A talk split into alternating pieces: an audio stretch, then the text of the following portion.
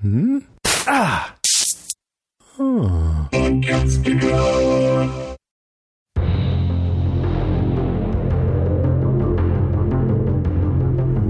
everybody, I'm Rima. And I'm Peg. And this is Strange Indeed, a podcast dedicated to the Apple TV show Lisey's Story. This week we are covering episode four entitled Jim Dandy. This was not dandy at all. Oh man. It's not dandy. Um, this was kind of an intense episode, Paige. I'm telling you. Um, I think uh, our friend Greg left a comment um, on our chat thread in Discord and mentioned something that he felt this episode should have come with a trigger warning. What Yeah. do you think? I saw that too. And I was like I was kind of in the same boat as you were. I was like, well, I haven't watched it yet after he posted that. And I was like, but uh it's good to know because yeah, I already kind of figured it was gonna be at least high on the creep factor and ick factor if the episode is titled after our good friend Jim Dooley here. So uh Yeah, Yeah. yeah. This was a tough one, uh, tough one to watch. So everyone should just you know kind of be prepared. There's you know some some you know a, a violent attack you know um, in this episode that we're going to talk about, and and yeah, if you haven't watched it yet. Um, you should be warned. I mean, I know that they always have those warnings, you know, like violence or sexuality and those kinds of things. You should, in this episode, take that literally. Yeah. Um, Um, I think we've kind of had to every episode. So I think it's Uh-huh. for those who are following along and watching the show week by week and listening to us now. I think, yeah, it's probably pretty safe to say like it's going to be touching and showing some pretty like tough and you know sensitive topics. So Yeah, at least sure. you're, it- it's it's going to be a rough one in some places for for one reason or another. Yeah, for sure. And I feel like that's kind of on par with, you know, Stephen King. You know, he has violent things that he writes about and you know, it can be it can be kind of brutal. And Yeah. you know, this series just because it's on TV doesn't really shy from that. So Mhm. so general thoughts about the episode before we get into our top 5? Yeah. Um, it was the creepiest episode so far. Mhm. for sure. Because I, you know I saw Stephen King tweeted the night that it came out, whatever he was on Twitter, and he was just like, "Tonight's the mo- a terrifying one." Like Mhm. he was hyping it up and being like, "This one, this one is absolutely terrifying, and this one's really creepy." And so then after watching it, I was like, "Yeah, yeah, you're right. It was definitely." he was not wrong. Yeah, I, I agree. It was, um, I think there were some enlightening moments um, unrelated to that particular, uh, you know, scene and, and time of events. But later on, like in the second half yeah, of the, the episode, I think there were some enlightening moments, kind of finding out some more things. And, you know, certainly has opened up for more questions. And, you know, I, I feel like we're just not, I think this episode is an episode by episode. You kind of take it as it comes. I, I know that we have a lot more questions, and I think that's kind of how it's meant. It's not we're not meant to like figure it all out right now. We're kind of getting like these little pieces, episode by episode, because I certainly don't really know where it's going. I can Yeah. speculate, but I, I don't really have a lot of good guesses. Um, but yeah, kind of brutal. Um, there was some brutal moments for sure, and kind of hard to watch, but. Um, but I think they they filmed them in an interesting way. I think it was interesting the way that they um, have you know the director has his approach of how he decides to you know take that singing and how he's going to translate that. So Yep. I don't know. I'm I'm pretty excited to talk about it. That sounds weird to say that, but I mean I'm ready to to dive into it and um, dissect it and see if we can't figure out a little bit you know Yeah. what's going on here. So um, with that being said, Peg what is your number five? All right, my number five. I uh, I have some really like quick ones to start with. okay Again, this show has been very like every episode is focused mainly on like two storylines at a time, Mm-hmm. and it doesn't do a whole lot of jumping around. And so it's been hard for me to be like, okay, what are five completely separate topics to talk about? Yeah, you're but right. uh, so you know, I, I kind of had to work on my notes a little bit to be like, well, I can take this one note and turn it into an entire topic, we'll we'll figure that out. Uh, well, but- we like to talk, Peg. I think we're going to be okay. Yeah, we like I think we'll make it. So this first one, my number five, is just a thought of what do you think the significance is of the lighthouse? Gosh, you know what? That's really interesting. that you brought that up because I kept looking at that. And I don't know, I was thinking so let's think about the basic purpose of a lighthouse. That's what I was trying to mm-hmm. think of whenever Yeah. you know, we we kept whenever it would switch on by itself and the little light would go. Yeah. Is it so it's what essentially and I didn't look this up, but it's to help sailors know that they're close to land. How close is the land Yeah. to where they're at, right? That they're almost Yeah, home. if it's like- maybe like a beacon to home. Yeah. If it's like the way I really foggy or, you know, bad rainy or whatever, where it's hard to see, Mm-hmm. then it's, yeah, it's that light is there so you can kind of judge the distance for how close you know you are, but also it's usually the land right there, the shore, and a lot of those areas are very rocky and dangerous. And so you make sure that you're not too close to it so you don't run into the rocks and, and destroy your boat. Right. So, with that being said, Mhm. is it is it like you know like a beacon, maybe that you know?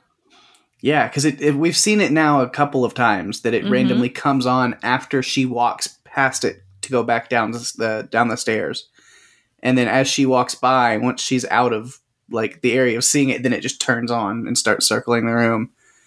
And so it's like, is it an ominous thing or is it a good thing? And that's where I'm I'm questioning is like, you know, could it be a signal of Lisey being close to you know, connection to Booyah Moon or something, whether it's like Scott reaching out to her or Right. a connection of her world reaching out, or is it more something, you know, ominous of there's something else looking for her from that other side?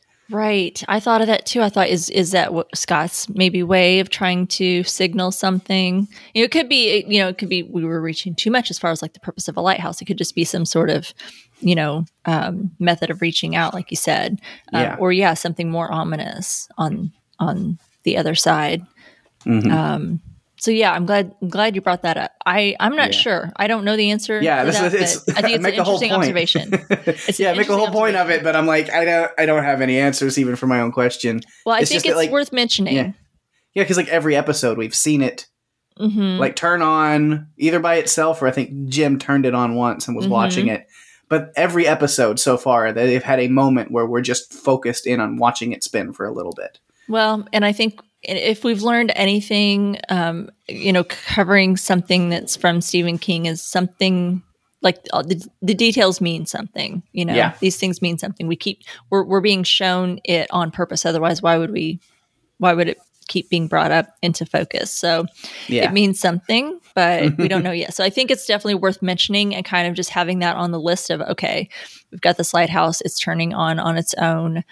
You know, it's happening maybe during these certain events or when Lisey is crossing it, or maybe when we're talking about Booyah Moon and, you know, um, ha- you know how to get there or if she's having memories of having been there or something you know maybe there's a connection there somewhere so Yeah. i think you're on to something what it is Not a big point, but something to keep an eye on. Yeah. it's something worth like i said worth mentioning so i like it like it like it well i just want to go ahead and start with the attack um, is my All number right. five. Just want to go ahead and talk about it and put it out there.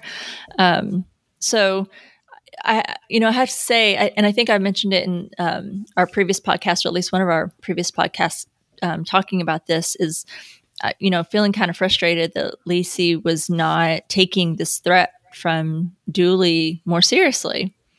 Um, you know, it- she seemed to kind of brush it off and, you know, not see it as a, a total threat. And I don't know if it has to do with, you know, like the last episode, we learned that Scott would kind of maybe laugh off some of his fans that were a little like different or Mhm. obsessive. And he, because he even had a nickname for him, right? He called him Deep, Deep Space Cowboys yeah. um was she just used to that like he's like oh i'm used to dealing with my overly crazed fans and they're just you know he he didn't maybe he didn't take them as seriously.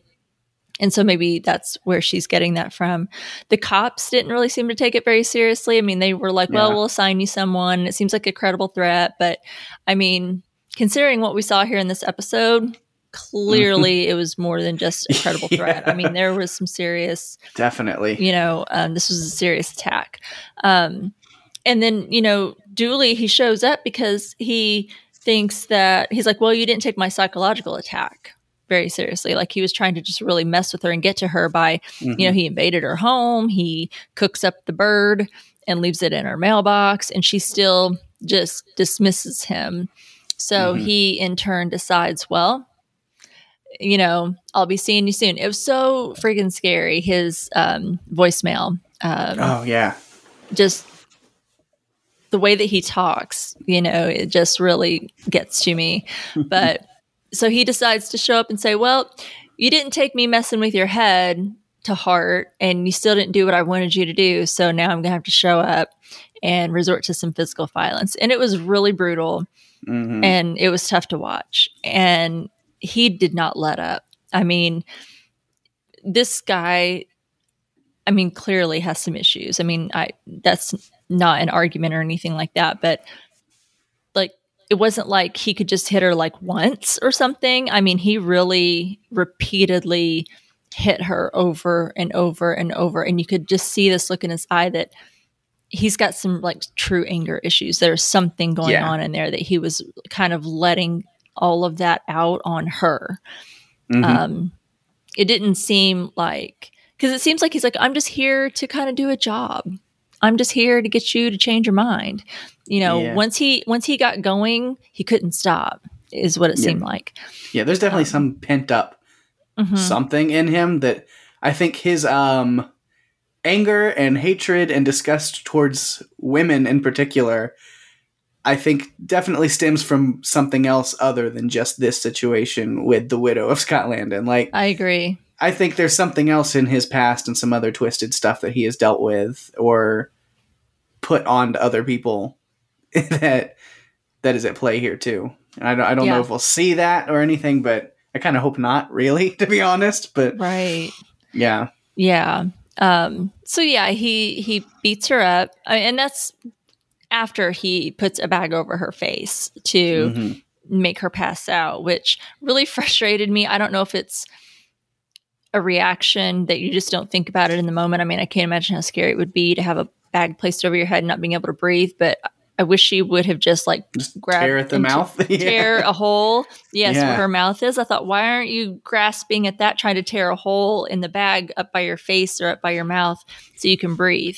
Um, that was a little bit frustrating for me. Yeah, because I'm watching her hands. I was like, "Is uh, why is she not doing that?" I was thinking the same thing. I mean, like I feel like that might be your first reaction, right? Is if someone puts a bag over your face and you just, you all of a sudden kind of go back to their hands and you're trying to maybe get their hands and grasp their hands and loosen their Mhm. grip on you, maybe. But I'm like, okay, so that's not working. Start clawing at the plastic. Start. Yeah. It didn't look like a very thick plastic. It looked like it would be something that she could tear very easily. So Yeah, I was kind of frustrated with that, but I thought, well, okay, we're not supposed to think about that, I guess. So, so that was after she'd had the bag on her head. She gets beat up terribly. Um, it was hard to watch, and it was interesting the way that they filmed it because you couldn't exactly see what Dooley was doing to her. It's like you got his perspective, and you could see him like hitting her, but you couldn't see her face. You couldn't actually see Yeah. The contact, and then you would see like the back of her head and kind of get her perspective a little bit. But the way that they filmed it was kind of interesting. I think the way that they did that, but it it's like when you're watching something and you think, if I just close my eyes for a few seconds, it'll it'll stop and go away. This didn't just stop and go away. Um, yeah. and then he busts out the pizza cutter. I mean, oh my god. hmm what the hell? We saw that pizza cutter earlier, I think, in one of the first two episodes, and it's like, hmm, okay. And then it comes back, and he decides to cut up her chest with a pizza cutter. I mean, she is absolutely brutalized, Yeah. you know, by the end of this episode. So, um, just wanted to kind of talk about that and the severity of that and the the violence against her.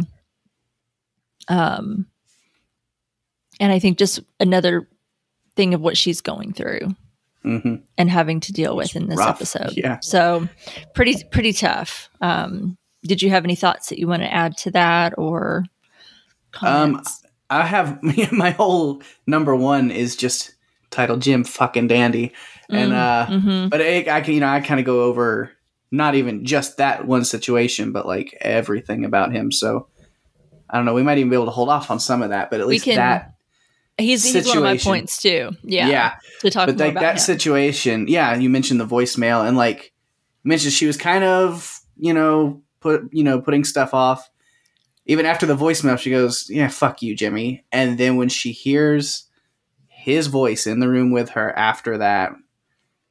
And then you that's I think that's like one of the first times. I mean, yeah, she was like definitely really like skeeved out whenever she found the the crow and all that stuff like that messed with her, but to see the actual look of terror on her face when she realized Jim was in the room with her Mm-hmm. and she didn't know it was about to happen because she and like it was almost like she didn't even know where it came from she was so taken aback by it to where he was able to sneak up on her and yeah that was that i think that was like a moment where she really realized oh no this guy is serious and this is not good yeah.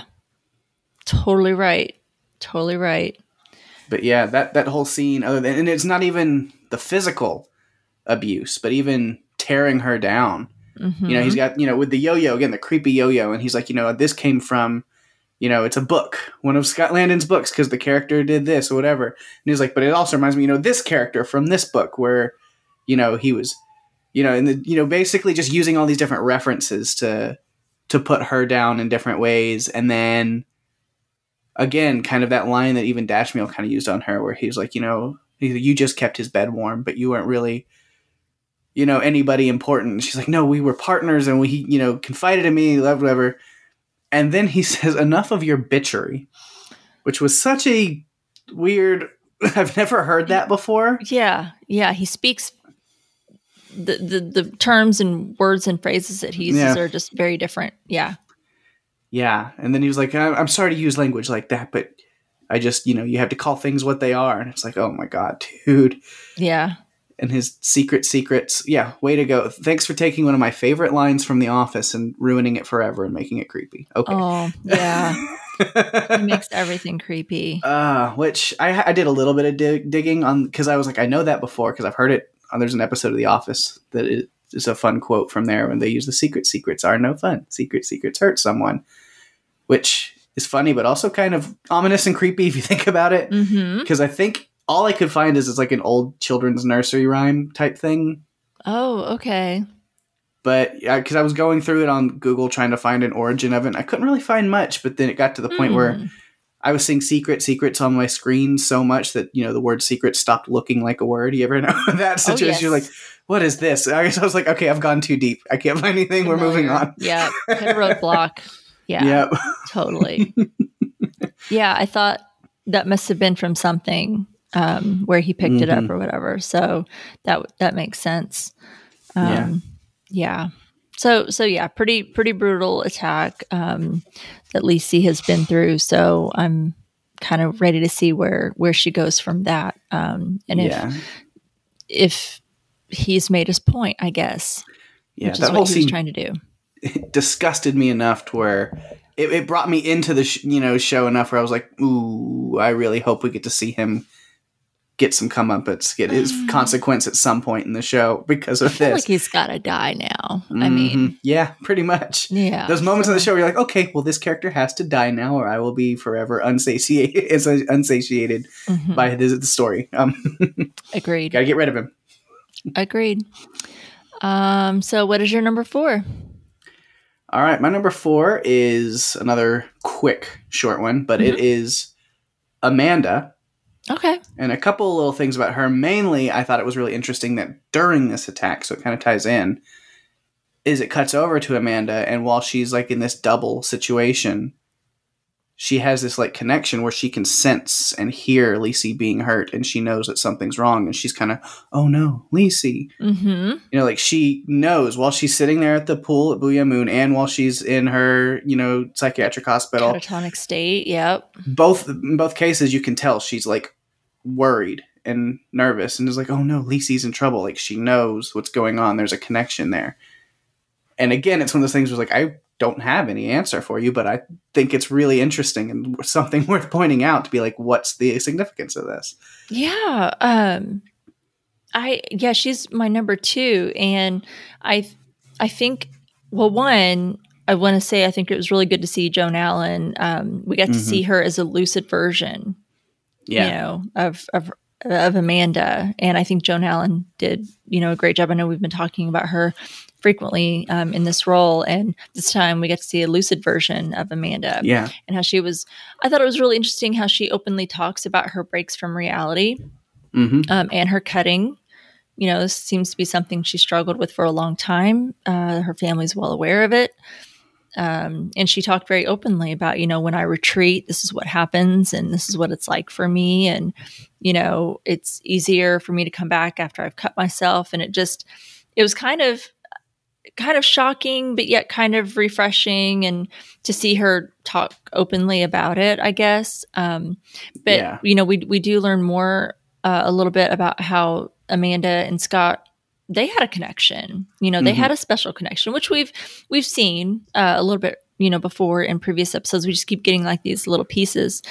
Um, so Scott talked to Amanda kind of like the way he talked to Lacey. I mean, they there were differences. I think there were maybe some different things that he told them, but he seemed to be open with Amanda, you know, Mhm. about certain things. So Amanda knew some things about him as well. And you know, it was I liked seeing that conversation between Amanda and and Lacey when she goes to her for help. She's like, Yeah. you know, I know that he talks to you, and and and has he said anything to you? And you know, I know Amanda kind of takes it as well. You're just coming to see me because I'm the crazy one in the family, right? And yeah. she's like, well, no, I need to talk to someone. And I know he talks to you, and I'm looking. You know, she's just looking for some insight, some help into in case he has told her something that he hasn't confided in, into Lacey. Because I think that happens sometimes, right? You know, you may not always confide everything 100% with your, you know, with your spouse if you've got a person who feels like they understand you. Um, but you know, we trying to figure out, you know, Amanda being caught at Booyah Moon and she's there at the facility and she's in like a catatonic state and she seems to be stuck. And I and I'm wondering with everything that Lacey is learning and remembering, because she's remember Mhm. she remembered a lot more in this Yeah. episode. Is she supposed to learn how to bring Amanda back? Is this to help her save Amanda? That could be. Uh, yeah, I was thinking about that because I think kind of what Amanda is kind of similar to Scott in Mhm. that fact that they she's at risk of of gone of Mhm. being gone, and I think that's you know Scott was always worried about that because we see in that flashback that's kind of Scott was the same thing where he was there but he was just staring off into space and completely unresponsive until Lacey really connected and was talking him through this stuff and then squeeze my hand if you are gone, if you need to come home. And he's Mhm. there, but he's not there. And I think, and it's the same thing that we're seeing with Amanda. So I'm sure they had talked about this situation because, you know, that's this whole bool hunt thing was like, Yeah. oh, it's happening again, isn't it? This was set up for when this happened to Amanda again, if it did. Right. Yeah. So I know we, I think, kind of mentioned something about that last week, or or you did. Like, well, what is this version of Scott? We see Scott there at Booyah Moon. Is hmm that like a double of him? Is that a version of him? Is that him just stuck there? Did he really die, or you know, did he die, but a part of him stayed there? I mean, I don't know. We I'm don't, just yeah. I'm totally spitballing here. None of it might make or might not make any sense, but I'm just throwing these things out because we still don't know how Scott died. We are in episode four and we don't know that yet. Um, yeah. and he's been gone for two years, but we don't know how. But we're seeing this part of him over here.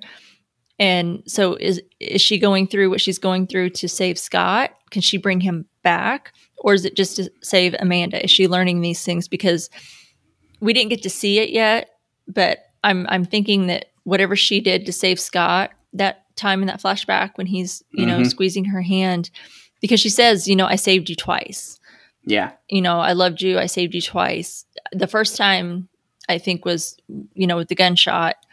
And then Mhm. The second time was when he's in this catatonic state and she brings him back. And I feel like it has something to do with Amanda, Yeah. I think. So I don't know. But um it could be that scene. that could be the point instead of trying to save Scott, like I was saying last week, is yeah, it could be, you know, he might be gone for good, but mhm. he has a way of at least having her save Amanda by remembering all of these things. right. Yeah, I yeah, like it. because there's like a connection. I don't know to people because again, going back to the what I first started with was Amanda knowing something was wrong with Lacey when she's being attacked. hmm Is it's like does Booyah Moon then create some kind of supernatural connection with people through it, even when they're outside of it, or you know, like I don't know. There's a lot of questions still. so many questions and still not enough information um, provided. I like it. Mm-hmm. Um, well, my number four um, is Jim Dooley.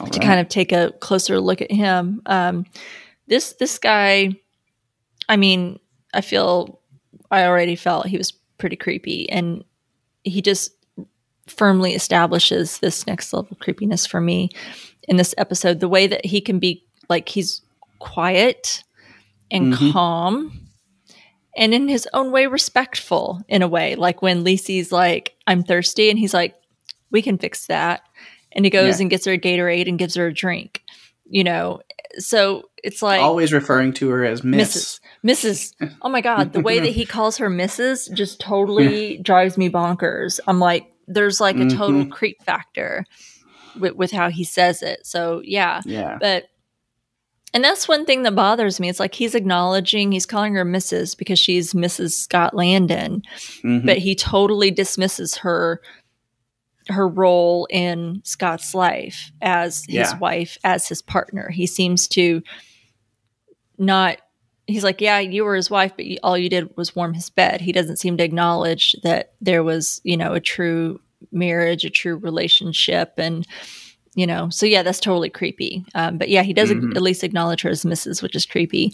But it, but you know, he can go from quiet, very calm, and then the next he's like totally brutalizing her with a pizza cutter and mm-hmm. beating her senseless. He's like head banging to the song. Uh, yeah, that's the wrong kind of music to dance like that to, Jim. I don't know. I I've you... never done any head banging to that kind of music. I'll yeah. Admit to that. Um, mm-hmm.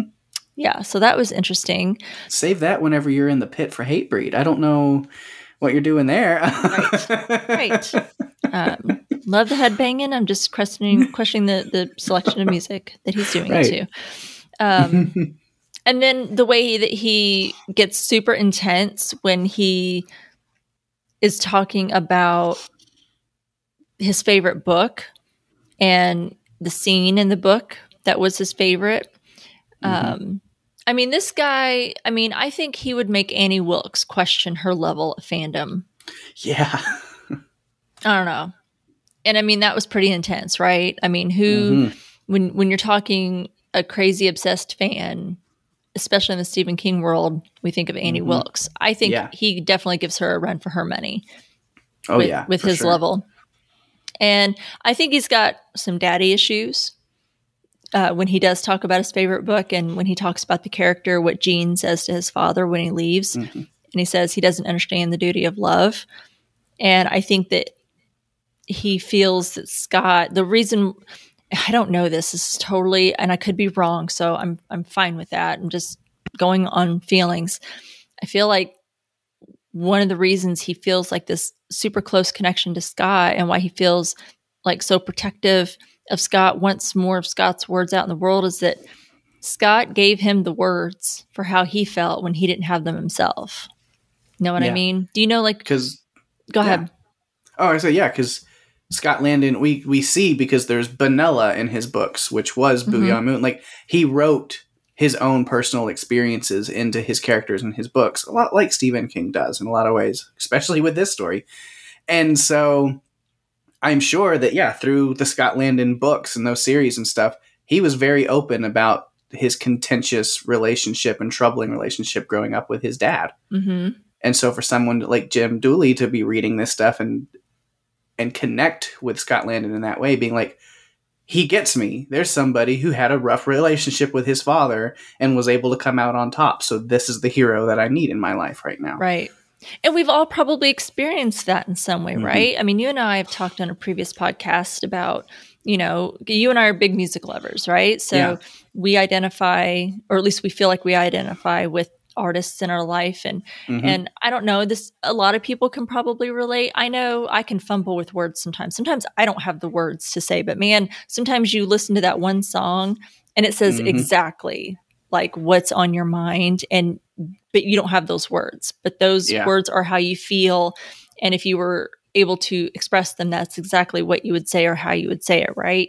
So Yeah. that's what I was thinking of, like with Jim Dooley, is like he is he's reading these words on this paper that Scott has put out there, and he's thinking, man, this dude is in my head. This is exactly how I feel, or this is what I wish I could say, but I can't. And so he feels like this ultimate connection with Scott Landon, and it just happens to be he's crazy and um, he's definitely unhinged. So it just goes the wrong way. Unfortunately, I mean, you or I, at least as far as I know, I feel like I can speak this for you, Peg, because we haven't like stalked anyone. We haven't, you No. know, done any of these, cra- you know, these, you know, uh, unhinged levels of, of fandom, you know, other than just, you know, love to listen to maybe a certain song or something over and over again and feel like we have that connection or that someone kind of Yeah. gets, gets you a little bit. Um, so that's kind of the difference, you know, is, is depending on someone's, you know, um, mentality, I guess, in in in all of that. So that's how I was kind of relating to that. I was like, okay, I feel like I'm, you know, maybe seeing a little bit of n- not understanding because I don't think he's worth understanding, and I don't know that villains always need. Um, like an explanation of how they got to be that way. I think sometimes it's a little bit creepier when they don't. Like, there's no reason why he is the way that he is. I don't think there's going to be a big turning point in this series where we empathize with Jim Dooley and go, No. "Oh, now it all makes sense. Now I feel so sorry for him, Yeah. that poor man." I don't think that's going to happen for me. I don't think so either. Um, and and I don't. We don't always need that. I don't. We don't. Yeah. A villain doesn't always need a backstory. We don't always need to see their side of the story. We don't always need to know their motivations. I think it's scarier when they don't have a motivation. Yeah. honestly. And I feel like right now that's kind of where we're at with Dooley. But anyway, he's got something going on. But I feel like at least kind of seeing like, well, what the hell is his problem with Scott Landon? Why is he so obsessed over this guy? And I feel like that's kind of what it what I saw in this episode anyway. And he Yeah. seems to think that Lisey has these stories that are hidden, which have we established that? Do we know that? Do we know? Did I miss something where we know that he does have like a novel that he hasn't finished or short stories, or are those the assumptions that Dashmiell is making? Yeah. I think it was all just speculation. Okay.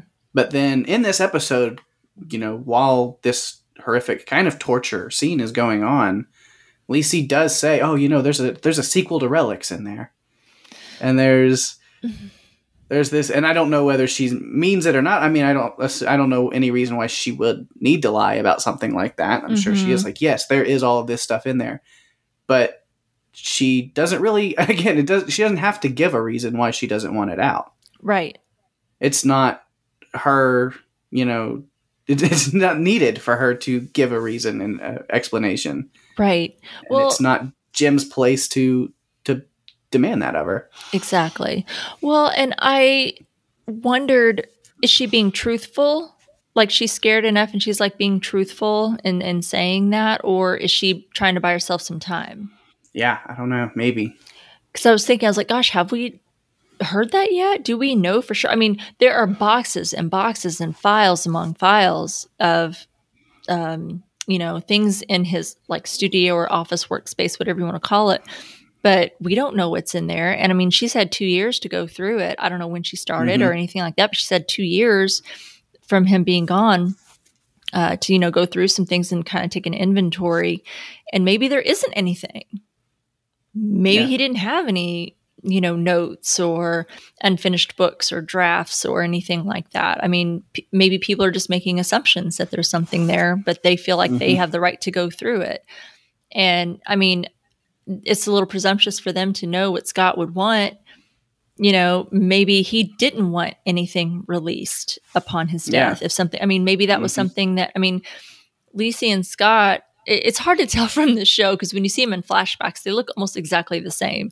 But Yeah. I believe that they were supposed to have been married for like 20 or 20 plus years or something. So when we see them at the beginning of their relationship to where we see Lisey now, you know, there was like a 20 year relationship there. Who knows what they talked about during that time? Scott could have said, Hey, if I ever die, don't don't let my shit out. Don't let Yeah. anybody have a Mhm. hold of it. I don't want it out. Whatever, wherever I'm at when I'm dead, whatever has been published is published, and I don't want any of it out. Or, yeah, let it out to the world. I don't care. Let them have it. I mean, we don't know that. She hasn't talked Mhm. about it. She hasn't like you said, given any kind of reason, which she doesn't have to. She doesn't have Yeah. to tell anybody. Um, that was her husband, and like she said, they were partners, and he confided in her. You know, and he's gone, so he can't. You know, it just people have to kind of deal with it. But I was just curious. Yeah. I was like, "Gosh, did I miss something? It- was she maybe being factual about that? Um, Yeah. Well, he does. to relics, or was she buying her time? Yeah, because I know at least Jim has the little handful of papers while he Mhm. was dancing around like that, where he had read some of that. And yes. As much of a diehard as he is, he's read every book that Scott Landon ever put out multiple times, it seems. And so for him to be reading that out loud in front of her and being like, he is saying the words that I would never be able to say. Only someone like Scott Landon could put this kind of thought into words like this. And he's like, Mhm. the world needs to see this. So it's, I think it was very clear there. At least that one like passage that he had in his hand was something that had never been read and heard before, and he was kind of worshiping that. You know, he's holding on to that. Like this, this is why I'm doing all of this is because the world needs this. Right. Yeah, I don't know. So, I yeah. guess how much of it's in there, I- yeah, we don't know, but it could have just been pages. mhm. It could have just been pages. Um, what he picked up and and read. Like I said, um, no one knows, and you know why should they make assumptions? Just that he may have some unfinished work there. Might not have anything. Yeah. So I don't know. We'll see. Um, what is your number three? My number three is another kind of quick one, but it is the Long Boy. Oof. Uh, we've seen little glimpses of it here and there throughout the first few episodes, hmm but this was the first time we really focused in on it. We'd heard the term Long Boy before hmm because um, Amanda's doctor mentioned in one of the first episodes that she was mentioning it by name. And, you know, I guess because she's at the pool, she's at Boo'ya Moon right now in that double situation. So, but she knew what it was called. So her and Scott had had this connection there. But she had mentioned it. But then this episode was where they put two and two together that, like, oh, yeah, that name that we've heard and this creature entity thing that we've seen glimpses of are, are one and the same. That this is what this is hmm is the long boy, which is way too terrifying of a thing to have such a goofy name. Um, I would agree. yeah, because uh, but you know that's kind of their goofy names. I mean, Boo'ya Moon is supposed to be a, a very childish thing. The Yum Yum Tree, like right. this world was something that Scott had experienced and explored as a little child with his brother. Exactly. And so all of these names and things have just stuck over time because that's what they were known as in probably the most important relationship of his life was him and his brother. hmm And so like keep calling, you know, keeping calling these things these names is a connection he had with his brother through all of this. And so he kept it that way. Even though whenever he would write about them in his books, he would change them because at least he knew that like mm, other people who don't have that personal connection to it probably aren't gonna think that's that clever. Right. Got it. But yeah, but what it is, what seems to me, because I, I kind of noticed a little bit in those other glimpses, but now we really do see. It's this giant, like zombie looking creature, but it's made up of what looks like hundreds of human bodies that are all crying and moaning out. It's just like this walking, massive pile of hell. Yeah, And and, it and it can attack and cause Yeah. harm because it attacked Paul.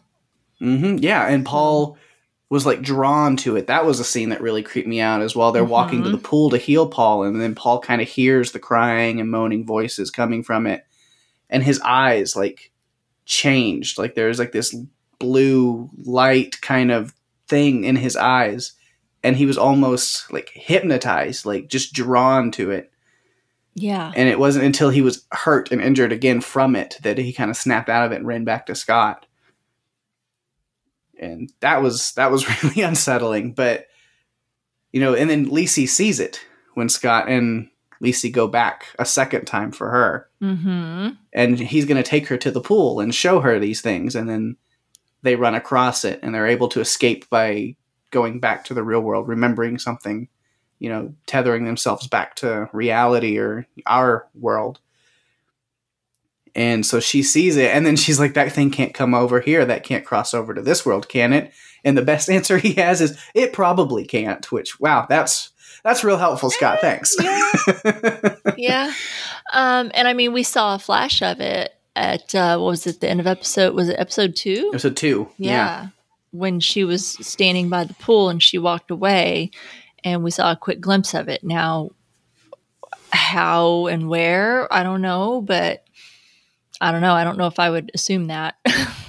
Yeah. That- I mean, there seems to be some kind of at least mental crossover mm-hmm. because Scott says he sees it in a glass or in a mirror or, you know, while he's writing, that's one of the things that haunts him and comes to him is that long boy is something that kind of seems to reach out to him across the planes of existence here, even while he's just writing and working in normal life. Yeah, that sounds pleasant. yeah, because that's something I'd totally love to just Yeah. see in a mirror every now and then. Sure. Sounds fun. I I'll, I'll be sleeping just fine. Um, all good questions. Yeah, I think I've got more to say about him, but I'm going to save it a little bit for one of my other points. Um, All right. so my number three, um, I'm wondering, um, do you think Lisey can heal herself? I I think so. Um because she seems to be you know, we see another like little flashback thing, Scott telling her, You're a natural at this. You Mhm. You know, you even quicker than than Paul could. That Yeah. you've already been able to come here and, and see the things that, that you're seeing. Good. Then I'm glad that I'm not too far off on a tangent because um, Mhm. you know we as as we've seen since the beginning scott keeps pushing her to remember these things and she's going back to when scott took her to Boo'ya Moon when we saw that from their honeymoon and as you said he talks about how much of a natural it is or for her you know to be able to go there. Paul couldn't get there as easy as what, what she does that if she just thinks about it she can get there. But she's also able to just think of where they were um, and still be tethered you know and it seems like that's also how she was able to kind of anchor scott a little bit um, and you know so he wouldn't be gone as he said. Um, so i'm curious if she will use that knowledge and try to go there again and use those waters to heal herself that's what she talks about a Yeah. lot with you know amanda she's talked about it with darla you know w- these waters have the power to heal but they also have the power to fascinate um, and she knows that this is what Paul and Scott did when they were kids. You know, Yeah. daddy cut deep, you know, and he would take Paul there to heal. And also, it made me wonder a little bit. You know, we get a lot of her pool in this. Do you think maybe somehow her pool is connected to the water there? I think so. so. Yeah, because we get like you mentioned in episode two, when we kind of get that glimpse of the long boy through it, because she is she's staring into their the swimming pool, hmm and she's kind of seeing the reflection of Boo'ya Moon and things in it. And we know that water kind of connects the the two, right? So I, I don't know. I feel like again, it's not there by accident. So I, I have to kind of think about it. Um, and she Yeah. says that she saved Scott twice, once when he was shot, when he got, and then when he got lost in Boo'ya Moon, you know, and that she was able to keep him grounded to this world. Um, if sh and I think mentioned it earlier, if like if she is able to go to Boo'ya Moon, will, will she be able to find and save Amanda? Is that what the purpose of all of this is? This whole bool hunt and Scott making her remember these things um, to be able to save Amanda, or maybe even Scott himself. Yeah, that he's done this Yeah, because he he he knew eventually this place is going to overcome me. It's going to fascinate me when she says that the the the pool there can heal you but it can also fascinate. It, they get Mhm. too fascinated that they're unable to leave. I don't know. Yeah, totally just literally just throwing things out um sounds right. Sounds yeah good. i don't know i'm just the best way to go is like, well, maybe that's what. working it out Yeah, because that's it's where we're left at the end of this episode. Is her hmm kind of in both, you know, the flashback and the current day, where she's sitting by the edge of the pool, all bloodied and cut, and thinking about the time where she saved Scott, and so maybe that's leading her to be like, I think maybe because she makes that connection with Amanda too, yeah where she's thinking about like, oh, you know, I remember this was what happened to Scott, and this is exactly what's happening to Amanda because Amanda told me I want to come home. Mm-hmm. She's putting these little pieces together, so this could be her sitting here going, I could go in there and I could heal myself, and then I can find Amanda because I think that's what she ended up happening was going in and finding Scott. We don't see it because the episode ends as she turns on the running water and Mm. looks like she's about to try to go. Right. So I'm assuming next episode we will hopefully see her going to rescue Scott or what she did to pull him back. And then hopefully then through the rest of the episodes then get her maybe trying to do a similar thing with Amanda. I like that. I like that. Yeah. They and they seem to be cutting off like picking up right where they cut off. That's where we started this episode was when Lisey Mhm. entered the uh, workspace. Um, Yeah. And then all of a sudden then there she is and then this episode starts. So they seem to be doing a really good job of kind of jumping right in where they left off. So yeah, I'm I'm anxious to see where the next episode if we get more of that and Yeah. see how she was able to rescue Scott and if that was if that's what she needs to do to go get Amanda because I really think it is more about Lisey and her sisters and the family. I don't know if somehow mm-hmm. she's going to be able to bring Scott back or or not, but because I don't know, I'm like, is he is he Yeah. really She dead? might not is he be- just yeah, gone she or might is he not be dead? able to. Yeah, I mean, if he's dead, But there's that- then that form of him that's there. So I could even see something where if she goes back, she ends up reuniting and having to work with Scott to save Amanda, but then knowing she has to still leave him behind in the end or some Mhm. kind of emotional thing like that. I, feel yeah, I could see it. I could see that too. I could see that too. We're on the same page. Mhm. Good, good, good, good. Um, all right. What about your number two? So my number two ties right onto that, and it is kind of Scott and Lisey and her memories tied to what she remembers of him and what he's been leading her towards. And so I first I wanted to jump back to the opening credits sequence, Okay. which I talked about in our first episodes. Mm-hmm. Um, and I could be totally off here, but again, with most of our thoughts and assumptions, we're like, At this you know, point, I we're could not be. wrong. We're we're Yeah. just yeah. but I noticed again because you know I, I picked up on some of the oh yeah like you know he pulls her through the water and there's this connection there, but then I noticed like when the book kind of falls apart and you you see that like oh that's like the life because he like turns into the book I know. Which after you've pointed that out to me, I saw finally saw that, and I was Uh-huh. like, God, Peg, you're brilliant. So kudos again for Yeah. that. but then that was like him dying and so that moment where they're separated Mhm. that's when her strings snap and she loses her ties to to him Oh, like untethered. you know, untethered to his world. That's like she forgets all of these things that he had taught her and taken her through. hmm And so then, but she falls, and when she falls in that opening credit, she's, you know, at Boo'ya Moon. You see the reflection of it. And so it's kind of one of those things where maybe she has her own connection to that place now. So it's going to pick her back up and re tether those strings on its own. Ooh, that's good. Yeah. But it's like one of those like, oh man, I can find things even in the opening credits. And I think this show has done that really well where there's all these little like through lines that if you're paying attention, you can find. I would say it. I w- I don't discount anything at this point, and I feel like with Stephen King, you can't. So I think that is really great, great insight, and something to think about. Mhm. yeah. Food for thought. And uh I love the the kind of working the flashbacks into current day, mm-hmm. the way they would do it. Like she was talking to Scott in her memories of him. Mm-hmm. She's like, you know, looking at herself in the mirror, all just bruised and bloodied and cut. And then it flashes back to Scott. Landons are fast healers. We had to be. And then she says out loud, but I'm only a Landon by marriage. Like she's talking to her memories of Scott, which Mhm. is really interesting. But, you know, Scott told her on their honeymoon when they went or whatever that she was a natural. And it freaked her out. She didn't want to be a part of it, but like, it, it's there. She has that connection. Exactly. Yeah, you're so right. Like he's trying to tell her, but she's like, "Well, I can't because I'm not a Landon." But she might not be a Landon, but she has the ability to get to Boo'ya Moon and get access to that pool. Yeah. Yeah. We get the return of the, the concepts of the bad and the gone, and we get a little bit more insight on what that means. hmm Scott tells Lisey that those were the two types of insanity are Yeah. bad and gone, and that they run in the blood. And so his is the gone, and maybe that would be Amanda's situation. Maybe he would attribute that to Amanda as Mhm. well.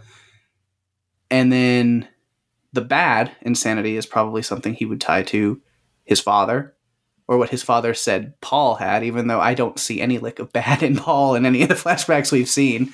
He seems like the most perfect, loving, angelic, supportive brother I've ever seen in a flashback of a TV show. Yeah. So- I've yet to see what his father considers bad. Yeah. Yeah. So I don't know, but I, it was cool to kind of get a little bit more insight as to what those concepts mean to Scott.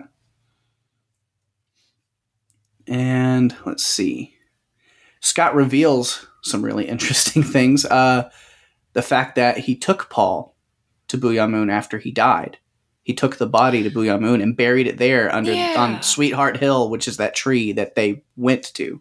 That's so. I yeah. I'm like, how? I don't know how that works, but okay. Mm-hmm.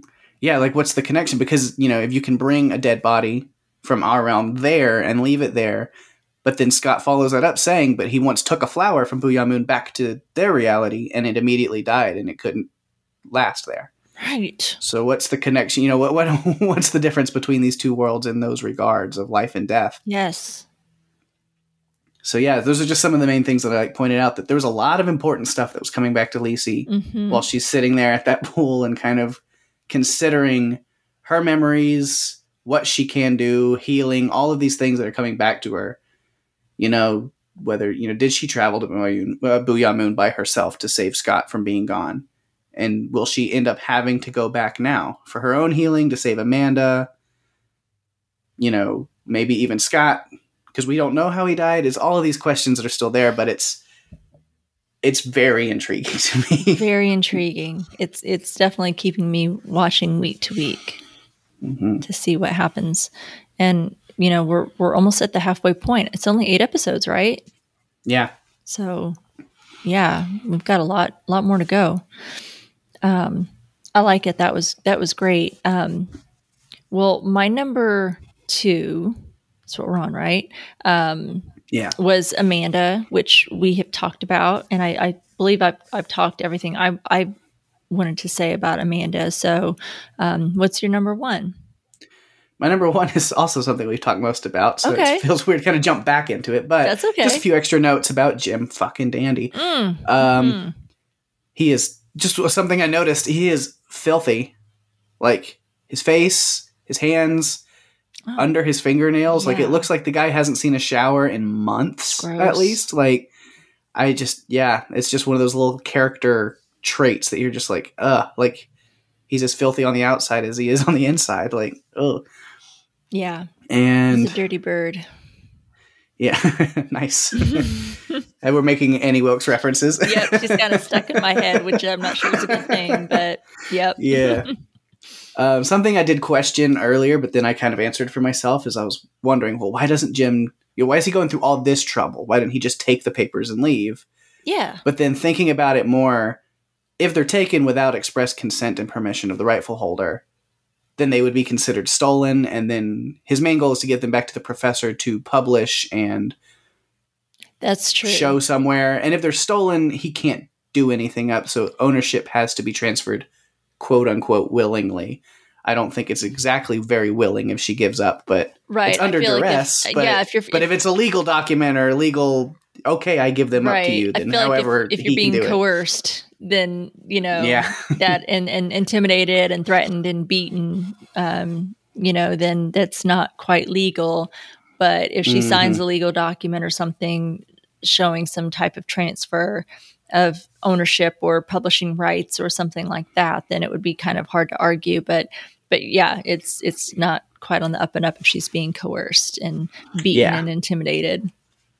So yeah, I, what the end game here is exactly, I don't know. But I don't think Jim really thinks about that that much. He's more No, tied up into what he views as the right thing that has to be done or or whatever in his twisted mind. Right. Well, that helps answer it for me too, because I'm like, you know, she's she goes off and leaves a lot, and it seems like this Mhm. building is not like the doors aren't even shut.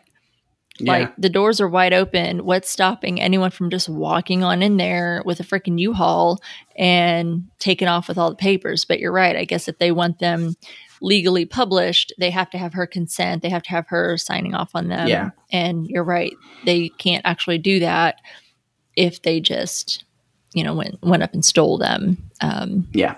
they would immediately be taken out of publishing and nothing would happen with them and they they would be uh, essentially um, not getting what they want so you're Mhm. right that was a good point i thought of that myself i was Yeah. like man she's just leaving him out in the open anybody could just walk up on in there and steal his freaking box of papers but yeah, Yeah. good point good point Um, and then his other kind of game here, which again, it's you think if you get the authorities involved at the right in the right way with the right severity, that you can take care of this situation.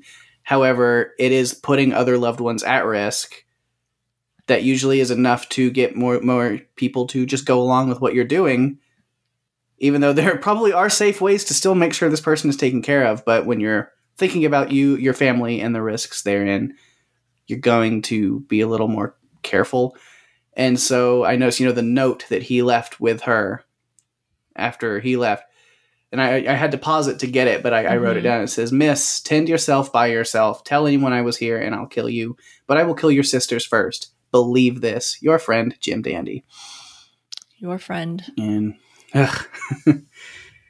and he does. So he goes to Amanda's house first, which at first I was like, why is he going there? I guess he doesn't know about Amanda's situation, and he probably doesn't. So maybe he was expecting her to be there, and then mm-hmm. Darla showing up was just kind of, you know, happenstance. But luckily, nothing happened. But I was so on edge the whole time oh when she when Darla walks into the house because I'm like Jim's still there. I have a feeling I know he's good at creeping around, and then like she goes in and she's getting all her goodies. She got the gun, but also like a taser, and Yeah, it looked like maybe some mace or something. yeah and she loaded up like she was stocking up, and I was like, well, I'm glad that Jim didn't get his hand on any of those things. He didn't know where they were because he's not snooping much unless it's a kitchen. yeah he's Uh, hungry a lot Yeah, he just likes to eat other people's stuff all the time. Mhm. But we do see he's just sitting in the bathroom in the dark, just creepy. Thanks, I hate it, glad guys. he wasn't actually using it Yeah, right. as if it wasn't creepy enough that she would catch him in the middle of you know using the Mhm. restroom Man, if she would have walked into that bathroom, like, I don't even want to think about no how he would have reacted, what would have happened to her. But yeah, he just he didn't strolls to into Amanda's try to conceal himself either like the No, he was just sitting there like- he's just sitting on the Mhm. commode like oh she could you're right you know stumble upon him at any moment Mhm. you know But yeah, he just like waltzes into Amanda's house, eats her half-eaten hamburger and her Oreos. not the which her Oreos, I was almost kind of a joke, but when she went in, yeah, I almost imagine, I almost pictured it going back to Amanda sitting at the pool, but instead of going, "Oh no, Lisey," going, "Oh no, my Oreos." yeah. But the Oreos. Get out of my Oreos. No, you monster! yeah. Uh, don't touch the Oreos man. There's Mm-hmm. limits I I'm such a big fan of Oreos, and this show's kind of even though they've been surrounded in some creepy stuff. I love Oreos enough to where like I've been finally found the s'mores ones at Target. I couldn't find them anywhere else. oh And then me and Riley demolished an entire pack of those pretty quickly and not even ashamed of it. No, and you shouldn't be. Um, Mhm. I haven't tried them. Um, I don't even know if I've seen them, uh, but uh, I think I need S'mores, to. yeah, I think I they're need so to. good. And now I have a pack that I just bought yesterday. That I ate some of them last night. They're carrot cake ones. They're like a carrot cake cookie with like cream cheese frosting or whatever in the middle. up, They're so good. Oreo. Yeah. Why did you have to tell me that? I love carrot cake and cream cheese. Does it? Does it taste Mhm. like carrot cake and cream? Yes. cheese? Yes. Oh, it's like the spice level and stuff on the cookies is just it's perfect. They're so good. bye bye diet. Well, Right. the birthday cake Oreos are pretty damn amazing too. If you haven't Nice. had those yet, um, I haven't had those ones. Yeah.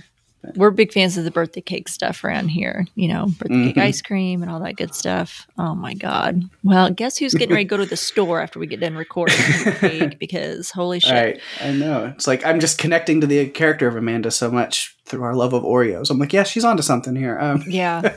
I, I totally felt connected to her just seeing her stash of Oreos when Lisey opened the Mhm. doors to the cabinet and they just like fell out. I'm like, yep, yeah. I got Mhm. you. Yeah. Oh my gosh. Well, yeah, I'm gonna go have to go check those out. Um, I love that. I think that was great. Um, well, my number one, we've talked about Scott, but you know, I'm still feel like there's so much mystery still surrounding Scott, and I'm still trying to figure out like what is up with him and what happened to him. Um, you know, in life, he was this brilliant writer who was like constantly battling this trauma that he's experienced. And um, I feel like, you know, you were mentioning earlier about the long boy, like, what is it? And like, what does it represent? And I feel, I could be wrong, and I'm okay with that, that the long boy represents Scott's dark side. Um, the side that he's having to keep away and keep at a distance. You know, like he he pushes it off to the side, but maybe he reaches to it every now and again when he goes to that place as he's writing. Mm-hmm. I don't know. I just feel like I feel like artists have this good side or light side and dark side.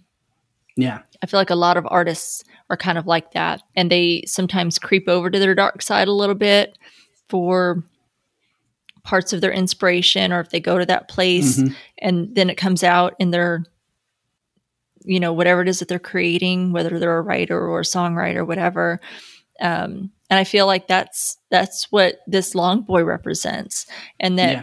you know scott goes to boo'ya moon for his stories and this is where his creativity springs from but he stuffs away the long boy there. You're like, you can't invade like my day to day life, right? You, you have to stuff yourself over here and keep it over here and mm-hmm. keep it mm-hmm. hidden. Um, but you know, it's kind of lurking there and it's always a part of him. And, you know, we find out, which I thought was kind of interesting as well, about Boo'ya Moon and Scott was like Scott doesn't even really understand fully what Boo'ya Moon is, and you mentioned that too. He's still guessing at some things, like he doesn't understand yeah. how the water connects the two worlds. He doesn't quite understand the other people there. He talks about how like they're everyone's full of despair. You know, he doesn't even understand a lot of it. So I'm yeah. like, so this isn't just something that he's created. Mm-hmm. Um, but so I don't know, just left with so many questions like what what does all of it mean um and we may not know i don't think we're probably going to yeah. get the answers to that really but you know i just thought it was kind of interesting when he was you know trying to kind of figure out what what the long boy is or what it represents and I, to me it feels like it's scott's like dark side lurking mm-hmm. under the surface there and he keeps him kind of yeah. stuffed over there and when scott goes to boo'ya moon for his ideas and stories that he comes up with that some of it kind of that's like his dark side and his trauma in a way. Yeah. Kind of manifesting. It's a, it's a, yeah. It's, it's a lot, a big piece of inspiration for things that are dark. And I mean, as he's a horror writer, mm-hmm. like Stephen King is what it looks to be like. So right. yeah, you want to pull from those kind of places, but it's something that's easily, if you get if you go back to it too much or you you stay with it too much, it can kind of suck you in and, and really damage you. Mm-hmm. So that is a good. Yeah, you mentioned you know even like musicians and stuff. Like some of my favorite bands and artists lyrically are very depressing. Yeah, I like very depressing and dark music yes, a lot do. of the time, and that's and a lot of it is that I've, I've seen interviews and even in songs they you know some of my favorite bands write songs about that process mm-hmm. and where they're talking about like I you know that they have to resort to the this like these modes of like depression and anxiety and anger and fear because it's what they know right. and they're able to pull from that and write good songs but like they can get sucked back into it and so even though it helps other people you know deal with those things constantly living in a place of that to pull that inspiration from can take a toll on the artist you are so right Mm-hmm. Yeah. And we've lost lots of good artists because they've gotten yeah. too far mm-hmm. in that side of things and weren't able to come back. Yeah. So, yeah. And and I feel that's true for for lots of artists writers too. And that's that's kind of what I got from it. Um and like I said, I could be wrong, but just what I, the way I'm where I'm at now, with the information that I have right now, that's kind of where I'm at. To- could be totally yeah. wrong, but um, so anyway, that's my number one. Um, cool. Do you have any notes? I had one other note was just another complaint about the believability of the police situation. Oh my god. just to tie back to what we talked about last week. Oh my god. Where I was like, okay, so Jim was at that house like all night long. Is that what we're supposed to believe? Like, because it seems like he was there in the evening when Darla left, Mhm. and then Lacey went in and he like tortured her all through the night, and then he went to Amanda's house and was there when Darla showed up there the next morning. So this was like an all night situation, and still. Like, wouldn't they have handled the fire and then come back or sent somebody else to come within that time? I'm just like, they're really not taking this seriously, are they? No. No. And then when the cop calls her uh, later and he's like, Are you okay? And she's like, Oh, yeah, I'm just sleepy. And he's like, Well, I just wanted to let you know so and so's down the street if you need anything. And it's like, Wow, really? She could have used Couldn't have been here earlier. could have used some help. I don't know, an hour ago. To, I don't know how much time lapsed from the time yeah, you know, it felt like hours, I'm sure, because I think she Mhm. was, well, she was passed out from when You'd he had the on- bag on her head and he was waiting for her to wake up. Yeah. And then I think when he beat her up, she, I think, passed out for a little while from, I'm sure, pain, Yeah. understandably. Um, and then, you know, um, woke up later and who knows how long she sat there or laid there from the time that he left. So, you Mhm. know, I'm thinking, oh, well, she could have used you hours ago.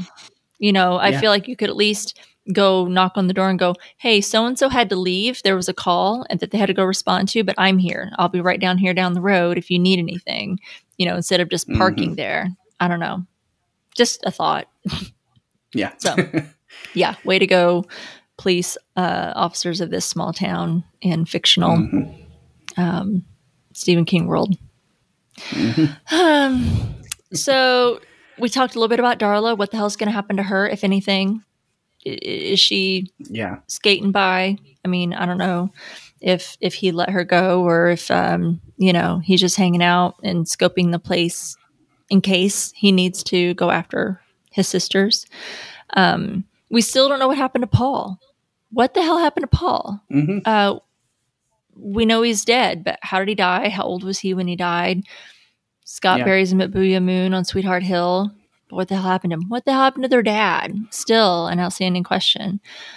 Um, And, you know, I wondered, got to thinking as uh, Jim Dooley's talking about how Lacey, like, well, all you did was keep his bed warm. You know, because this book seems to be pretty close to Stephen King, or he feels like it's some of the, like he feels more connected to it than anything. And I feel Mhm. like he takes some of what he knows and puts it into his books. I, I wonder if you get the feeling that maybe some people have said similar things about Tabitha King that doll that Mhm. you know Dooley said to Lacey. If things Yeah. have been said to her like that over the years, Man, I hope not. I hope not. But I'm like, how it but just it wouldn't surprise me. it wouldn't surprise how- me Yeah. um, that I feel like Stephen King is probably over his very long career has seen some fans, you know, that are questionable and you know Mhm. um, had some experiences that you know he may not always share details about. I mean, I Yeah. feel like holy crap. Did Annie Wilkes just come from his imagination, or did he have a little brush with something similar? Now, I know someone didn't like Mhm. tank him and like you know not you know keep him strapped to a bed or something like that. But I feel like yeah. has he ever is that something he's been afraid of? You know, being a writer and having a fan that behaves in that way or whatever. But I feel like he takes things and kind of what he knows and puts some tastes of them in, in books. And I feel like what a shitty Yeah. thing, you know, Yeah, for he someone puts to a lot of himself. Yeah, I'm sure. Yeah, it could be an exaggerated version of, oh, I Mhm. met a fan who it made me think that, like, oh God, if this person had me alone in a house somewhere, that I might not make it out alive, you know? yeah, totally. Or, but even, I just randomly thought, I mean, even The Shining is about a writer Oof. getting Yep. lost in his work too much and pulling that. So there is a lot of those things that King really pulls from his own thoughts and experiences, I'm sure. Yeah. But I, I, I cringed at that. I was like, man, I hope that that has never happened. Um, I hope that was just something fictional that he put in there. But I thought, is Mhm. that something that they could have experienced in his career where somebody may have said something similar, you know, to Yeah. his wife, um, Tabitha, who is a well respected writer in her own right? Um, and such a terrible thing to say. I mean, just from I mean, clearly, as much as what I'd like to think I know Stephen King, you know, I don't. Um, I'm certainly not in their day to day life or anything, but I've read enough interviews with him over the years, and you know, they've been married for many many years. What was it like when they got Yeah, out I of think college? like 78 or something. Yeah, I mean, they have So been it's like, I- it's it been a was like either yeah. in college or right out of college you know Mhm. they have been together and then been married and they have you know their children among them and grandchildren and they've had this long life together and he has always spoken about her with such affection that I feel like the relationship that Lacey and Scott have in the book probably reflect pretty closely what he and Tabitha have this deep love and affection Mm-hmm. Yeah. and respect and this true partnership and you know that they have and I thought god how bad would that suck to think that maybe somebody in his career lifespan has said something like that to her and how hurtful that that would be not only Yeah. to her but to him you know because of how highly he thinks of her and that's what really grates me about Jim Dooley it's like dude you love Scott Landon so much like you admire and respect him and put him on this high pedestal so much how can you not have some level of respect for his wife like right. Scott, you you may not care for Lacey, but Scott Landon loved her and cared for her. So why is that not enough for you? Why can't you Right. show her a level of respect? You know, even if you have, and I, I get it, he's mentally unhinged. I get it. Okay, so maybe that's Mhm. what it is. But it seems like even Dashmiell, who is a professor and a you know a professional person, he doesn't seem to get that either when he made that comment. And it's like, dude, Yeah. that was his wife. They were married for a very long time. And for someone to say something like that, I just felt was like just just trash. just bugged me. so I was like, I hope that never happened, you know, in, in life. But um, I couldn't help but think of it as I was um, as I was watching. So anyway, um, so that's actually all of my notes. Um, I think we covered pretty All much right. everything as well. So Yeah. um, I didn't have any news for this week. Um, I didn't really see a whole lot out there. There wasn't a whole lot of news coverage, at least anything that really drew my attention. So um, I think, with that being said, uh, I think we'll go ahead into listener feedback. Um, do you want to take All that first one for me? All right. This first one comes from our good friend Lindsay Schlick, still hanging in there. Yay, Lindsay! Yay. She says, I don't really have any interesting or constructive feedback as I spent most of this episode saying, What the fuck is going on now to myself? Perhaps I should wait to leave feedback until I listen to your episodes and you can explain it all to me. that being said, despite my irritation at being so confused, for some reason I am still enjoying the show. Good. If for no other reason than wanting desperately to understand what in the world is happening. Since we are officially halfway done now, I'll likely stick it out with you guys. My only two comments one, a pizza cutter? Wow. And two, the outside shots of the hotel for their honeymoon make me think so much of the overlook. Coincidence? Intentional? I bet it's intentional because I feel like Stephen King has Yeah. a thing for creepy hotels. He does. Just my thoughts.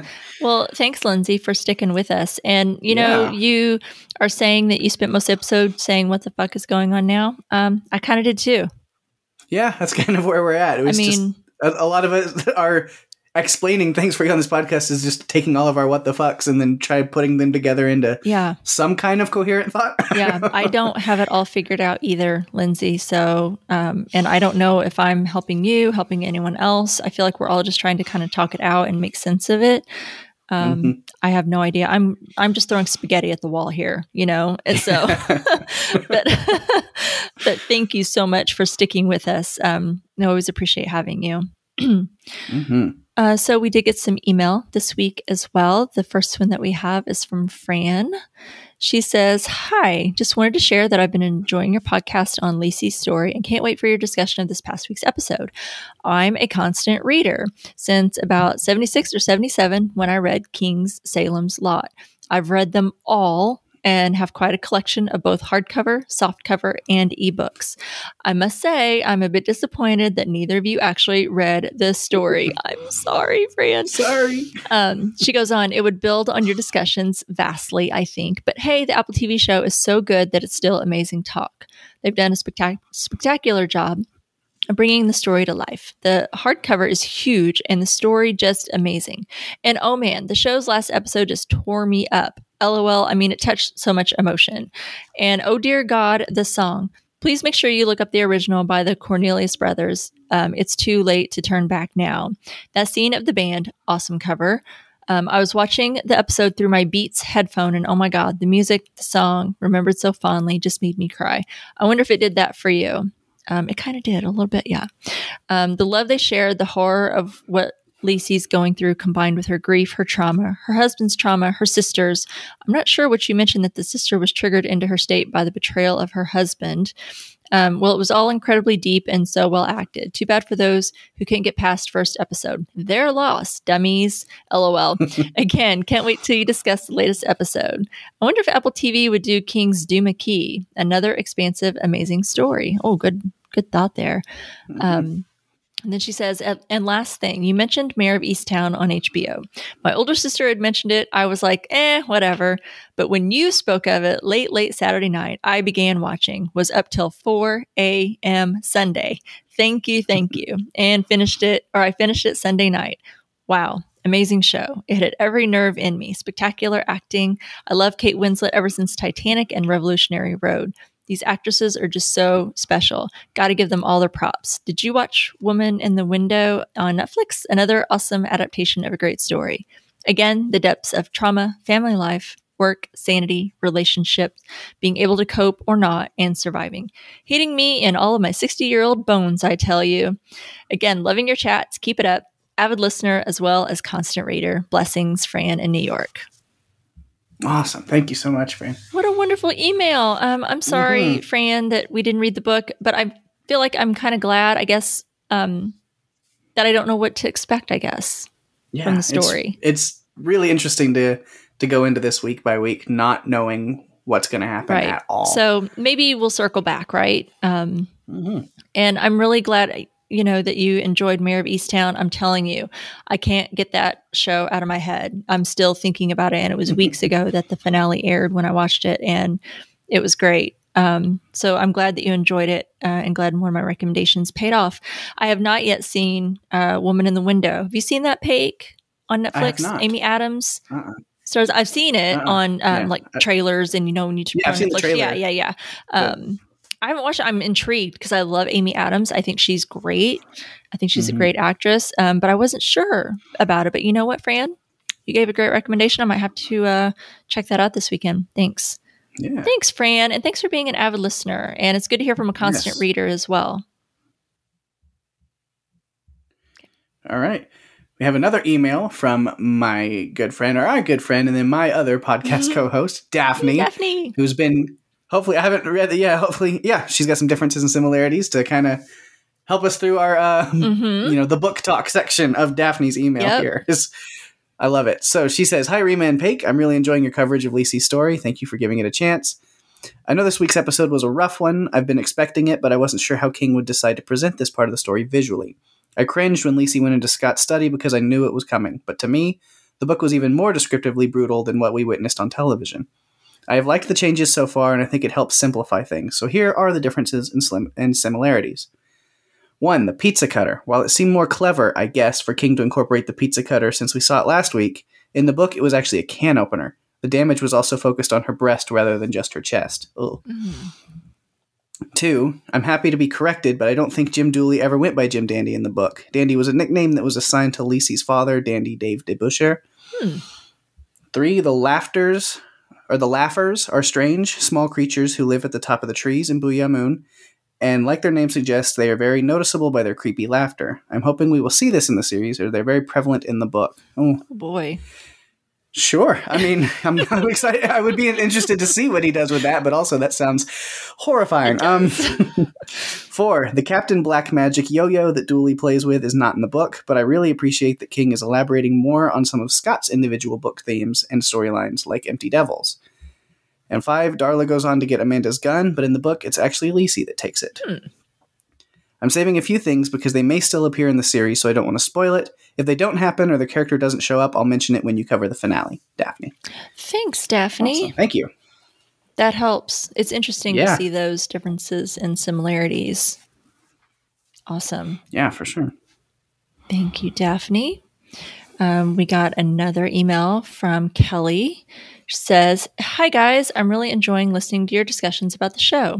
I read the book years ago, and unfortunately, it has always been my least favorite book of King's. It has such a different tone and pace than any of any of his other works. So I have a theory. King's wife, Tabitha, is a writer as well. I believe this book was actually written by her, but published by King as a special secret between them. King has published under pseudonyms in the past, has co written works with both his sons. Collaborating with his wife would not be too far fetched. He has always said it's his favorite work and treats it as more precious than his other books. Even the title feels like a clue that it's her story. I'm probably way off, but I like kind of like the idea of the secret between them. Kelly, a constant reader from Maine. Hmm. Hmm. I mean, look, I wouldn't put anything past Stephen King because I feel like he Right. enjoys. He would enjoy something like that, you know. He and he has Yeah. written under pseudonyms, but that came out later. He revealed that. So, would he not reveal this eventually too? I don't know. I don't know. But it's an interesting thought for sure. But I do get that this is.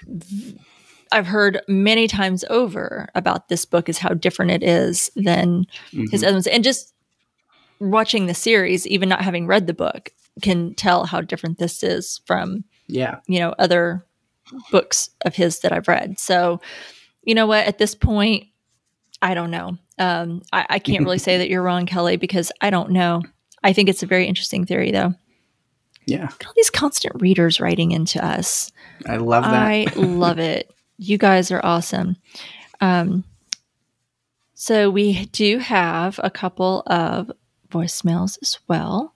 First one that we have, um, our good friend Greg. Greg, I'm sorry. Um, you might have noticed if you listened to this la- last episode that your last voicemail, um, I received it right after we recorded last week. so we like finished recording and you're like, oh look, here's I like, a "Oh, look." voicemail from Steve or from Greg. Yep. Now that we've ended, all right. yep, I was like, oh crap. Um, so we thought, well, we're going to include it no matter what, and we always say that we do. Mhm. So, and you know, we just decided we go ahead and put it in this week's episode. So we do have Yeah. um, a voicemail here from our good friend Greg, and this is on last week's episode, um, episode three. So let's see what Greg has to say. Hey guys, uh, so I've got some uh, some interesting viewpoints on uh, Mr. Uh, Jim Dooley, um, specifically, like I won't get into it now, but like I I kind of feel like I know where it's going, but I can't necessarily put it in words. Um, but I no, I'm. Uh, maybe after I'm, I'm I'm all in. I'm I'm totally in. I want to know the rest of the story, but I don't know. All right. Anyway, I'm. I don't know if this is too late or not, but uh, look forward to the podcast. Bye. Hmm. I'm always intrigued when Greg says he has thoughts. He's so, Yeah. so good at usually figuring these things out. And I, I don't think I've asked him if he's read the book. I'll have to ask him. yeah, because he's a constant reader. he is a as well, constant so- reader, big King fan. Mhm. Um, and we actually did, funnily enough, just get his submission for episode four that just Hey. came in. So how about I'd say play it. Let's, go. let's play it. I've got it. And um, so yeah, he had some things going on, so he just got this in, like literally. So um, this is Greg's feedback on episode four. the timing. Hey, Peg. Hey, Rima. This is Greg. All right. So, episode four. I only have a couple things I really want to touch on because it felt like only a couple things really happened in this. Uh, the first half of the episode was the very brutal, uh, I don't know if you want to call it abuse scene, but the attack or whatever you want to call it. I mean, just, it kind of got to me, just like the sound of his hand hitting her over and over and over again. It was, uh, like brutal is, is, is the word. Um, and, uh, then I, the pizza cutter, uh, that looked pretty, pretty wicked. Um, anyway, the other thing I wanted to talk about was like the other half of this was, um, sorry about the motorcycle or whatever. Um, the the other half of this was basically just a bunch of memories. It was it, it seemed to me that it was Lisey realizing like basically the the bouncing back and forth and the memories with Scott and the memories with uh, Amanda and and so I, I noticed it a couple a couple episodes ago when Peg mentioned it, where it was like, oh, old Lisey is Julianne Moore, Julianne Moore with short hair. New or yeah, more recently she is her with long hair, or wait, or vice versa. So long hair and then short hair. Um, and now, uh, it's bouncing between a more recent time, but the idea that you I, are able to identify by the bruises on her face and uh, and then no bruises. And so, okay, this is this is Lisey from this time frame, and this is Lisey from that time frame. I thought it was really cool, um, and I didn't even notice it, or I don't think I would have noticed unless Peg had mentioned it the other day. Um, all right, look forward to the rest of uh, hearing you guys talk about it. Oh, by the way, bold prediction. I don't. Know, it's not spoiler because I haven't read the book, but um, That's our bold prediction is that she finally figures out a way to access Boo'ya Moon, and then she brings uh, Jim Dooley there and gets eaten by the long boy. All right, cool. See you later. Bye. Ooh. Ooh. I knew uh, Greg wouldn't let me down with Yeah. a, a, prediction. Um, he's so good at that. And he thanks Greg for answering my question. I was curious if you had read the book or not, Yeah. and he just answered that. Oh, that was good insight. Um, and I'm glad that he's enjoying it. I'm glad he's all in. yeah. Sweet. Thank you, Greg. All right. So we've got another voicemail here from our friend Steve. Hey, strange indeed, and Rima. This is Steve, and this is for episode four of Lisey's story. Uh, just started it. I think I watched it already on Friday, but I don't remember. So I might not have actually watched the whole thing. I was I was a little out of it, and still am a little bit uh, with this cold. Okay, maybe I didn't watch it because I don't remember him uh, get, gagging her with the plastic bag. She knows her husband's works pretty well that quote right away and getting it right. Yeah, about Gene. He headbutts her and then does his creepy dance. This guy is weird. Well, that was unpleasant to watch. The beating of Julianne Moore. Well, that went from worse to worser with the pizza cutter. Oh where are the police? Shouldn't they have come back by now? Like, I'm assuming it's been hours, maybe not that long, but still. Okay, the lighthouse thing is starting to creep me out. Oh, there's the police. They're still at the fire. I almost had a moment of panic there. My Apple TV had issues just as the sister arrived at the house, and I had to restart it. And I was really hoping I wasn't going to have to rewatch the beginning of the episode, but no, it's resumed for me. Hey, which house is he at now? I'm confused. Is this the sister's house or the other sister's house? Okay, it was the other sister's house. Oh, okay. I hope she doesn't have to cut him to get him to come back.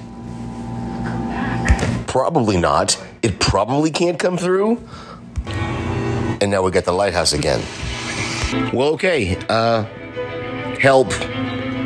Talk to you later. Oh, I love it, Steve. So good. Man, no pressure, Peg. Well, I guess we got to come through. Oh, help. Yeah. no. Yeah, we got to come through. Uh, he, he had some of the same thoughts that I did. Where are the police? What's with this thing? Yeah, probably not going to come through yet. probably. um, not not Uh. feeling that uh, confident in that answer.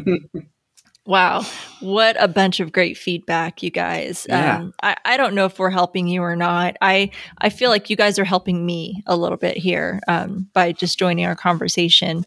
Um, I feel it takes all of us to kind of figure out what's going on here, and maybe um, you book readers who've read the books have more insight um, than what we do. But um, I'm kind of enjoying not really knowing what's happening. I kind of like, Yeah. I mean, while I do enjoy books and then seeing those adaptations, if I've already read them, um, I kind of enjoy not knowing a little bit. I, I like not being spoiled and I like being surprised, at least in a good way. Um, Mm. So, but this has been great. So, thank you guys so much. I, I'm glad that you're enjoying the coverage. It is challenging to say the least. Peg and I are definitely being challenged by the series, um, to say Mhm. the least. So, thanks for sticking with us. Um, appreciate you guys hanging in there with us. Um, Yeah, it's challenging, but I also am really loving it, love and I it, know yeah. I think a lot of the people online that I've seen that are having issues with it, with the pacing or the confusing nature of it, I think those problems don't affect me so much Right. because I'm forced to to really critically think about it and dive in and like you know looking at it as a podcaster. Mhm.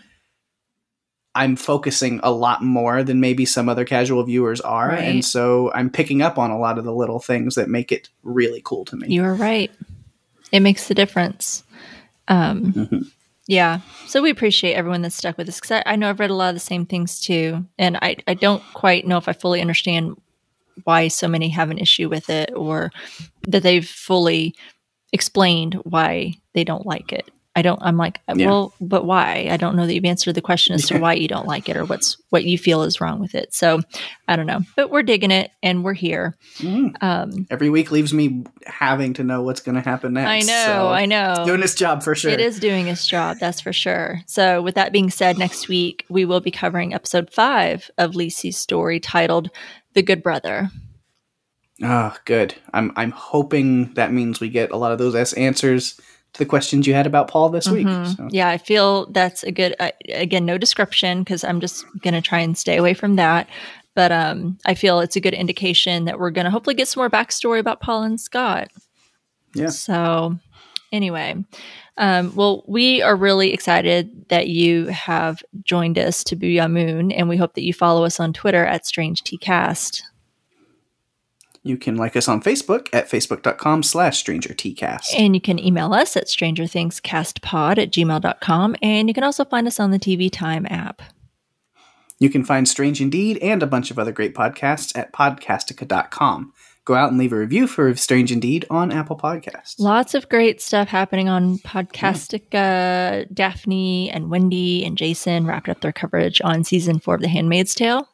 Wow. hmm Absolutely amazing Yeah. season and amazing coverage.